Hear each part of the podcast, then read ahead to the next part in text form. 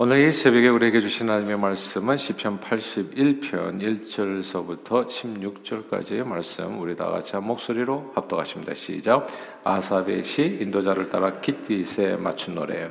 우리의 능력이 되시는 하나님을 향하여 기쁘게 노래하며 야곱이 하나님을 향하여 즐거이 소리칠지어다. 실을 읊으며 소고를 치고 아름다운 수금의 비파를 아우를지어다. 초하루와 보름과 우리 명절의 나팔을 불지어다. 이는 이스라엘의 율례요 야곱이 하나님의 규례로다. 하나님이 애굽 땅을 치러 나가시던 때에 요셉의 족속 중에 이를 증거로 세우셨도다. 거기서 내가 알지 못하던 말씀을 들었나니 이르시되 내가 그의 어깨에서 짐을 벗기고 그의 손에서 광주리를 놓게 하였도다. 내가 고난 중에 부르짖음에 내가 너를 건졌고 우레소리 은밀한 곳에서 내게 응답하며 무리바 물가에서 너를 시험하였도다. 셀라. 내 백성이여 들으라. 내가 내게 증언하리라. 이스라엘이여 내게 듣기를 원하노라. 너희 중에 다른 신을 두지 말며 이방 신에게 절하지 말지어다. 나는 너를 애굽 땅에서 인도하여 낸 여호와 내 하나님이니 내 입을 크게 열라 내가 채우리라 하였으나 내 백성이 내 소리를 듣지 아니하며 이스라엘이 나를 원하지 아니하였도다. 그러므로 내가 그의 마음을 완악한 대로 버려두어 그의 이무대로 행하게 하였도다. 내 백성아 내 말을 들으라. 이스라엘아 내 도를 따르라. 그리하면 내가 속히 그들의 원수를 누르고 내 손을 돌려 그들의 대적들을 치리니 여호와를 미워하는 자는 그에게 복종하는 채 할지라도 그들의 시대는 영원히 계속되리라. 또 내가 기름진 밀을 그들에게 먹이며 반석에서 나오는 꿀로 너를 만족하게 하리라 하셨도다. 아멘. 오늘 본문의 표제는 아삽의 시 인도자를 따라 깃깃에 맞춘 노래로 되어 있습니다.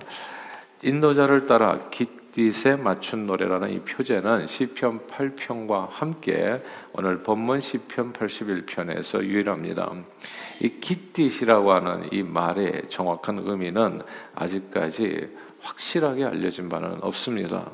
어떤 반주형 악기이거나 특정한 리듬을 지칭하는 말로 생각되기도 하고요. 어떤 학자들은 포도주 틀을 밟는 동안에 부르는 노래라고 여겨서 이 시편이 포도를 따는 결실기에 불리어졌던 노래라고 말하기도 합니다. 어떤 의미이든지 깃깃에 맞춘 노래라는 표제가 포함하는 그 의미는 엄청난 기쁨으로 하나님께 올려드리는 감사와 축제의 노래가 됩니다. 그러니까 이게 굉장히 감사와 축제로 주님 앞에 나가는 그런 시편이라는 것을 우리는 이해하게 되는 것이죠. 그래서 이 시편 81편은 현대의 유대인 회당 예배에서 주로 유대인의 정월 초하루에 부르는 노래라고 합니다. 정월 초하루에 정말 한 해를 갖다가 기쁨으로 열어가는 거죠. 기뻐하라, 찬양하라, 감사하라. 이렇게 하면서 막 소고치고 나팔 불고 명절에 하나님 앞에 그렇게 축제의 예배로 제사로 나아가는 그런 시편, 그때 이렇게 쓰임받는 시편이 오늘 본문의 시편 81편입니다. 오늘 이렇게 하나님 앞에 감사와 축제의 노래로 나아가는 이 예배시라고 볼 수 있을까요? 이 찬송 시는 크게 세 가지 부분으로 되어 있습니다. 첫째는 1절에서부터 5절까지 명절의 축제의 나팔을 불면서 하나님을 향하여 기쁘게 노래하며 즐거이 찬양하라고 모든 주의 백성들을 이 축제 예배, 찬양 예배에 초청하는 내용이 1절에서부터 5절까지 되어 있어요. 그 다음에 이어지는 6절에서 10절까지 내용은 왜 우리가 주님을 찬양해야 되는가, 우리가 항상 주님을 기쁘게 노래하며 찬양해야 될 이유가 이렇게 설명되어 있는 겁니다. 은혜는 바위에 새기고 섭섭함은 물에 새기라 했는데 우리 인생들은 항상 거꾸로 할 때가 많잖아요. 사실 부부간에도 서로 감사하고 살면 진짜 행복해져요. 근데 섭섭한 걸 마음에 품고 살면은 항상 서운한 마음 때문에도 부부 생활이 완전한 행복하게 이르기는 엄청 어려워집니다. 그만큼이 힘들어지는 거예요.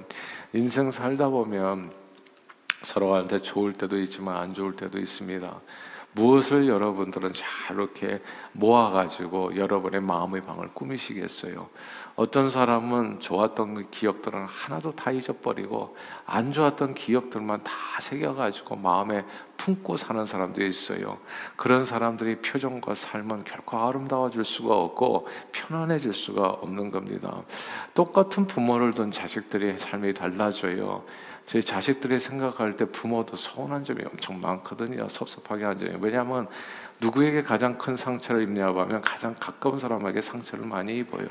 그래서 살다 보면 이런저런 큰 소리도 나오게 되고 야단도 맞게 되고, 아 그러고 또 이렇게 우리가 다 미성숙할 때 이렇게 자식을 키우기 때문에 특별히 아버지를 통해서 얻는 또 상처들이 되게 많죠. 물론 어머니를 통해서 얻는 상처도 많지만, 그래서 크다 보면 이런 상처들이 꼭 이렇게 새겨지게 되어집니다.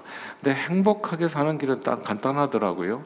그 상처들을, 그러니까 우리가 우리에게 죄 지은 자를 용서해 준 것처럼, 그러니까 다 용서하고요 좋은 기억들을 갖는 겁니다. 그럼 내 인생이 좋아지는 겁니다.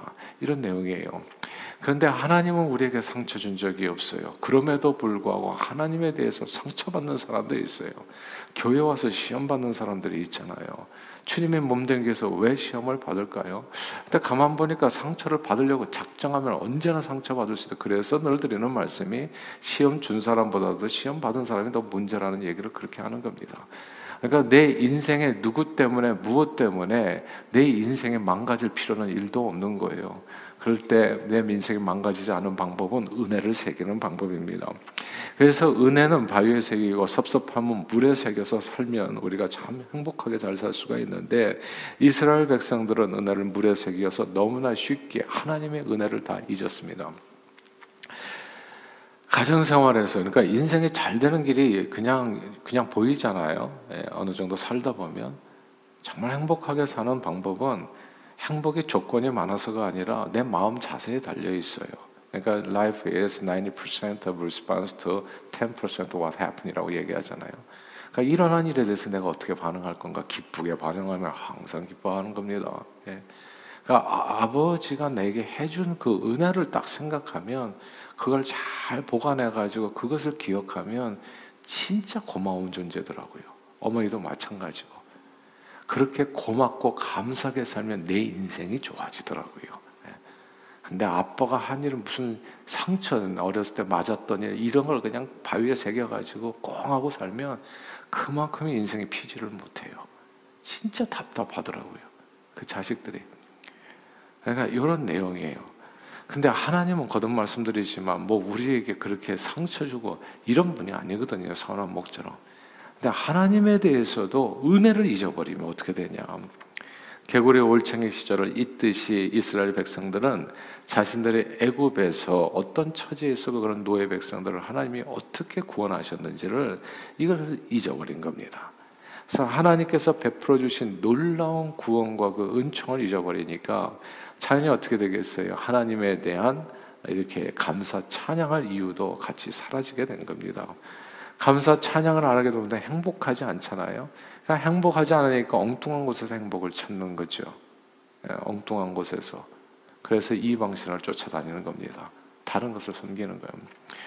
이게 신앙생활은, 그러니까 하나님께서 내게 주신 은혜를 기억하는 삶입니다. 그러면 더 이상 다른 게 필요가 없어요. 왜 사람들이 게임에 빠지고 뭐 이렇게 또 취미생활에 빠지고 정신 못 차리고 헤매냐 하면, 왜 다른 것들을 내 마음에 가득 채우고 사냐 하면, 정말 하나님께서 내게 베풀어 주신 은혜를 너무나 쉽게 있기 때문에 그래요. 감사하고 찬양하고 기뻐해야 행복해지는데, 감사 찬양 기쁨을 너무나 쉽게 잊어버리니까 그 기쁨과 그 좋았던 그 경험들을 엉뚱한 데서 찾다 보니까 하나님을 떠나서, 그러니까 제가 말씀드린 것처럼 주일도 막 저버리고 막 이제 산과 들로 돌아다니는 이유가 그런 거거든요. 근데 정말 주님 앞에서 주님께서 내게 베푸신 은혜를 마음에 기억하게 되면 정말 그 안에서 우리는 안전하고 행복해진다는 거, 이걸 우리는 기억해야 됩니다. 근데 하나님의 은혜를 잊어버리잖아요. 그럼 오늘 본문 말씀처럼 하나님께서 그 완악한 마음을 그대로 내버려둬요. 그러니까 이게 참 무서운 게, 하나님을 어렸을 때부터 잘 순수한 마음으로 섬기면 오래가요. 근데 이게 그게 잘 안 되면요, 마음이 한번 완악해지면 이게 돌아서기가 힘들더라고요. 엄청 어렵더라고요. 한번 굳어지면 이게 다시 풀어지는 게 어려워요. 그래서 하나님의 오늘날 너희가 음성을 들을 때 마음을 강팍하게 하지 말라고 하잖아요. 바로가 한번 자기의 마음을 강팍하게 했다면 나중에는 바로의 마음이 돌이킬 수 없이 강팍하게 돌자가같이 되는 것을 보게 돼요. 정말 무서운 일이 아닐 수가 없습니다. 다튼 하나님께서 그 완악한 마음 그대로 내버려 둔 겁니다. 그러니까 그들이 그냥 대적의 손에 이렇게 붙여가지고 고통받는 것을 그냥 도울 수가 없었던 거죠. 그래서 고통받는 삶이 되어진 거예요. 그러나 지금까지 지내온 거 오직 주의 크신 은혜라고 과거를 조금만 돌아보고 우리 자신들이 지나온 삶 속에서 하나님께서 베풀어 주신 구원의 은총들, 내게 주신 하나님의 축복들을 기억하고 세워본다면 우리는 매 순간 감사할 수밖에 없어요. 저도 제 인생을 조금만 돌아봐도 1살 때, 5살 때, 10살 때, 15살 때, 20살 때 내 인생을 조금만 돌아봐도 내가 지금까지 살아온 것이 기적이라는 것을 진짜 죽을 만한 순간도 엄청 많았었어요. 근데 그때그때마다 하나님께서 내 발을 붙잡아 주셨잖아요. 그래서 여기까지 오직 하나님의 은혜로 왔다는 것을 우리가 기억하게 되고, 그러면 주님을 저절로 찬양할 수밖에 없게 됩니다. 그리고 모든 이방 헛된 신들을 다 버리고 주님께 돌아오게 되죠. 오늘 시편의 마지막 세 번째 부분은, 자, 두 번째 부분은 뭐라고요? 하나님의 은혜를 기억하는, 기쁘고 찬양해야 될 이유가 하나님의 은혜를 기억할 때, 내게 베푸시는 은혜를 기억할 때 그렇게 되어진다. 그래서 오늘 두 번째 부분은 출애굽 사건을 다시 기억하는 그런 내용으로 되겠습니다. 오늘 시편의 세 번째 마지막 부분은 11절부터 16절까지인데 이 부분은 이스라엘 백성들이 과거에 하나님께서 베풀어 주신 놀라운 구원의 은총을 기억하고 자신의 완악한 길에서 떠나서 주님께 돌아오기만 하면 주님께서는 그들의 시대를 다시 영원하도록 회복시켜 주시고 또한 온갖 좋은 것으로 저들의 삶을 채워 주실 것이라는 약속의 말씀입니다. 그러니까 미래에 대한 축복의 약속에 대한 말씀으로 오늘 시편이 이렇게 끝나는 거거든요. 자, 오직 주님만이, 왜 이 말씀이 있냐면 우리 갈급한 심령을 채워줄 수 있습니다. 오직 주님만이 우리에게 마음의 평화를 주실 수 있고, 오직 주님만이 우리에게 구원이 되고, 오직 주님만이 우리에게 영원한 상급이 되십니다. 그러니까 그렇기 때문에 주님 앞에 돌아오기만 하면 우리는 모든 그 하나님의 축복이 회복되어지고 영원히, 그리고 모든 좋은 것으로, 온갖 선한 것으로 우리의 삶이 풍성하게 채워진다는 약속의 말씀으로, 그러니까 하나님을 찬양하는 시로 그렇게 되어져 있는 겁니다. 그러니까 이게 정월 초하루에 부르는 찬양시라고도 여기 생각할 수 있다고 했잖아요. 정월 초하루, 하루가 이제 한 해가 시작되는 거예요. 그때 얘기하는, 우리 찬양하자. 왜? 과거를 기억해봐라 찬양하지 않을 이유가 없다. 그리고 생각해보면 우리가 정말 대적이 손에 괴로움을 받았던 이유는 하나님을 떠났기 때문이 아니냐. 다시 하나님 앞에 돌아오자. 그러니까 여호와께 돌아가자. 그러면 하나님께서 이런 모든 좋은 것으로 우리를 축복해 주실 것이다. 할렐루야. 이런 내용의 찬양 시가 오늘 시편 81편이라는 겁니다. 근데 이 오늘 시편 81편에서 가장 중요하신 분은 물론 여호와 하나님이시죠. 그분은 우리에게 찬양의 이유가 되시는 분이십니다. 우리에게 찬양의 이유가 되시는, 우리가 믿는 하나님이 어떤 분인가에 대해서 오늘 본문은 너무너무 잘 설명해 주겠어요. 한 센텐스로 설명해 주는데 오늘 그 말씀이 10절 말씀입니다. 우리 10절은 같이 읽으십시다. 10절 시작. 나는 너를 애굽 땅에서 인도해 낸 여호와 내 하나님이니 내 입을 크게 열라 내가 채우리라. 아멘. 나는 누구라고요? 내가 애굽 땅에서 너를 인도해 낸 내 하나님 여호와. 그 하나님이 원하는 게 뭐라고요? 내 입을 크게 열라. 내가 채워주리라. 이 말씀 속에 우리는 우리가 믿는 하나님이 어떤 분인가가 잘 설명되어 있습니다. 크게 두 가지만 말씀드릴게요. 첫째, 저와 여러분들이 믿는 하나님은 구원의 하나님입니다. 그 어떤 상황 속에서도 우리를 구원하시는, 우리 믿으시면 아멘 하십시다. 아멘. 이걸 아멘 하셔야 항상 구원의 은총이 내 삶에 넘치는 거예요. 이게 정말 중요한 겁니다. 우리 하나님께서는 이스라엘 백성들을 출애굽시켜 주셨듯이 죄와 허물로 인해서 평생 죄와 저주와 사망 안에 종노릇하던 영혼을 예수 십자가 보혈의 능력으로 씻으시고 자유케 해주시고 천국 영생 복락을 누리게 해주시는 구원의 하나님이십니다. 이 하나님을 마음에 품고 그 하나님 안에 거하기만 하면 우리는 늘 마음에 기쁜 노래를 부르면서 즐거이 주님을 언제나 찬양하게 됩니다. 항상 주 안에서 기뻐할 수밖에 없어요. 저와 여러분들이 믿는 하나님은 구원의 하나님입니다. 그러니까 이것은 엄청난 소망이에요. 오늘도 우리는 이 아침에 왜 나오셨습니까? 그 구원의 하나님을 경험하기 위해서 나온 거예요. 우리의 삶에 살다 보면 이런저런 함정에 빠질 때가 많거든요. 어려움에 처할 때가 있다고요.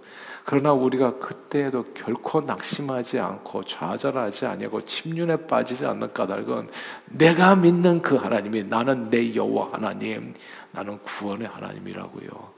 주님은 우리를 언제나 출애굽시켜 주시는 하나님입니다. 과거 수천 년 전에 이스라엘 백성만 출애굽시켜 주신 것이 아니고요.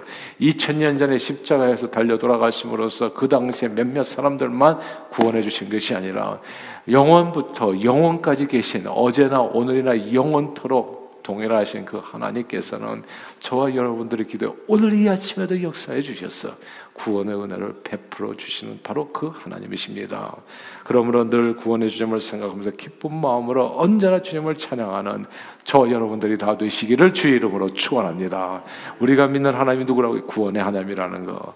두 번째는 구원의 하나님이 주시는 것은 항상 미래의 소망입니다. 미래의 소망이에요.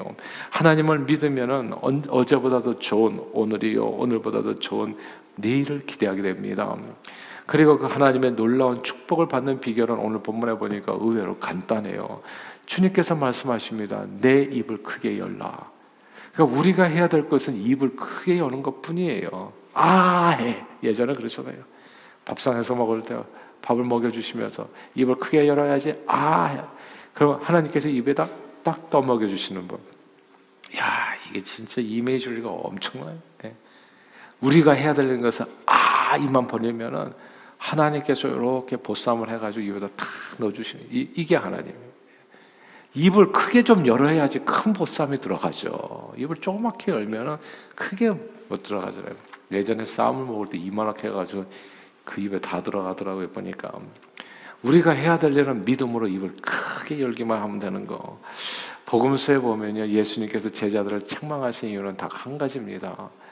예수님은 개개인의 능력을 평가하고 왜 일을 잘했어, 못했어, 그거밖에 못해, 이렇게 제자들을 야단친 적이 없어요. 그러니까 예수님은 뭐냐면 제자들에게 어떤 기대가 없었다고 얘기해야 되나? 못하는 건 근본이야. 당연한 거예요. 잘하는 게 이상한 거야. 잘하는 척하는 거지. 그러니까 그냥 아무것도 못한다 생각해 주님은. 근데 주님이 아무것도 못하는 인생에 뭘 하려고 하는 것을 기대한 적은 없어요. 그래서 뭐 누가 누구보다 낫다고 칭찬한 적이 없어요. 제자들 성적 순으로 줄 세우고 똑똑하고 민첩한 제자만 높이고 그렇지 않은 제자를 야단친 적이 없습니다. 그러나 주님이 늘 제자들의 야단친 경우 그리고 아쉬워하신 부분은 늘 제자들의 믿음 없음이었어요. 때로 진짜 책망하셨죠. 할 수 있거든이 도대체 무슨 말이냐. 믿는 자에게는 능치 못함이 없다. 너희 믿은 대로 되리라. 믿으면 내가 하나님의 영광을 보리라 하지 않았느냐. 이렇게 말씀하셨어요. 믿음 없는 것을 엄청 아쉬워하셨다고요. 하나님께서 오늘 우리에게 요구하는 것은 딴 게 아니라 입을 크게 열라고. 입을 크게 열라고. 제발 입을 크게 열라고. 제가 세성전에 가면요, 저는 세성전에서 새벽 기도를 작은 곳에서 하고 싶지가 않아요. 저는 그냥 넓은 곳에서 할 거예요. 제가 원하는 것은 뭐냐면 교회 나오시는 우리 모든 동산의 가족들이 입을 크게 열기를 바라는 거예요. 입을 크게. 예. 어떻게 우리가 그냥 이 주일만 기도하고 끝내겠냐고요. 주일만 기도하고 매일같이 주님 앞에 나와가지고 입을 크게 열어야죠. 크게. 하나님. 예. 만족하세요, 여러분. 충분해요? 아직도 여러분의 자녀는 어디 있냐고요? 형제들은 어디 있습니까? 가정생활 다 행복해요? 입을 크게 열어야 될 부분이 엄청 많더라고 보니까. 이 나라는, 민족은, 세상은, 우크라이나는 우리는 입을 크게 열어야 돼요. 하나님께서 원하시는 것은 우크라이나 전쟁 종식을 위해서 칼차고 창차고 나가는 게 아니에요. 하나님 앞에 입을 크게 여는 겁니다. 전쟁의 신은 하나님이에요. 전쟁을 시작하게도 하시고 끝내게도 하시고 하나님 앞에 모든 주권이 있는 줄로 믿습니다. 저와 여러분들이 해야 될 입을 크게 여는 거, 이것도 못하냐고, 이것도. 그러니까 우리의 삶은 항상 부족한 거예요. 주님께서 원하시는 것은 입을 크게 여는 겁니다. 지금까지 지내온 것도 놀라운 주님의 은혜와 감사의 조건이지만 앞으로 주님께서 우리 각 사람을 위해서 베풀어 주실 은혜는 너무나 크고 놀라운 축복입니다. 저는 복음서를 볼 때마다 깜짝깜짝 놀라요. 요한복음에는 그게 7가지 표적에 나오잖아요, 대표적으로. 근데 그 내용이 가만 보면요, 점차적으로 에스컬레이트 되는 것을 보게 돼요. 가나의 혼인잔치에서 물을 포도주로 바꿨을 때마다 사람들 신기하게 생각하는 정도였습니다. 그런데 그 다음 공간을 초월해서 왕의 신하의 아들을 고쳐주시죠. 와, 하고 감동했습니다. 베데스다 연못가에서 38년 된 병자를 고쳤을 때만 해도 와, 엄청난 은혜를 입은 거예요. 근데 그게 다가 아니었습니다.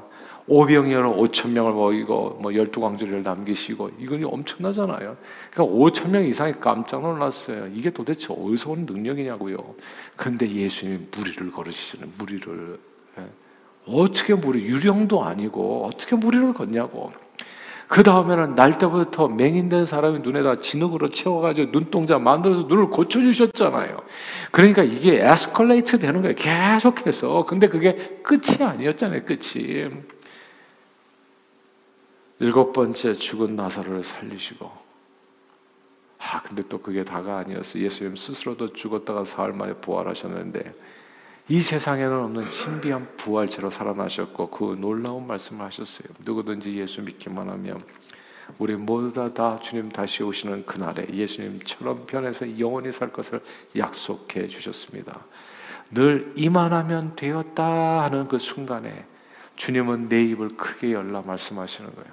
그게 전부가 아니라고요. 무한을 아십니까? 하나님은 무한하신 능력자예요. 우주를 아냐고요. 그러니까 많은 사람이 우리가 좀 하는 무슨 성전 건축을 비롯해가지고 깜짝깜짝 놀라, 이걸 어떻게 아냐고. 도대체 그게 무슨 소리냔 말입니까? 믿는 자에게 능치 못함이 없는데. 우리는 늘 이만하면 되었다고 생각하는 순간에 하나님은 그보다 훨씬 더 놀랍고 더 큰일을 행하셔서 우리가 늘 하나님을 찬양하며 감사하며 기뻐하며 행복하게 살 수 있도록 하나님의 위대하심을 모든 믿는 자들에게 보여주십니다. 사랑하는 여러분, 우리가 아무리 입을 크게 열어도요, 그 모든 소원을, 그냥 쌈을 우리가 아무리 크게, 쌈, 입이 요만하면 요만한 쌈을 주시고, 입이 이만하면 이만한 쌈을 주시고, 쌈을 그냥 이만하게 만들어가지고 그 모든 소원을 다 채우고도 능히 넘치도록 해주시는 하나님이 바로 저와 여러분들이 믿는 그 하나님이시라고요. 우리 하나님이, 사랑하는 여러분, 오늘도 우리와 함께 하십니다. 어제보다 좋은 은혜로 오늘도 채워주십니다. 오늘보다 좋은 축복으로 내일도 채워주실 겁니다. 우리에게 필요한 것은 오직 선하신 하나님, 능치 못함이 없으신 하나님에 대한 믿음입니다.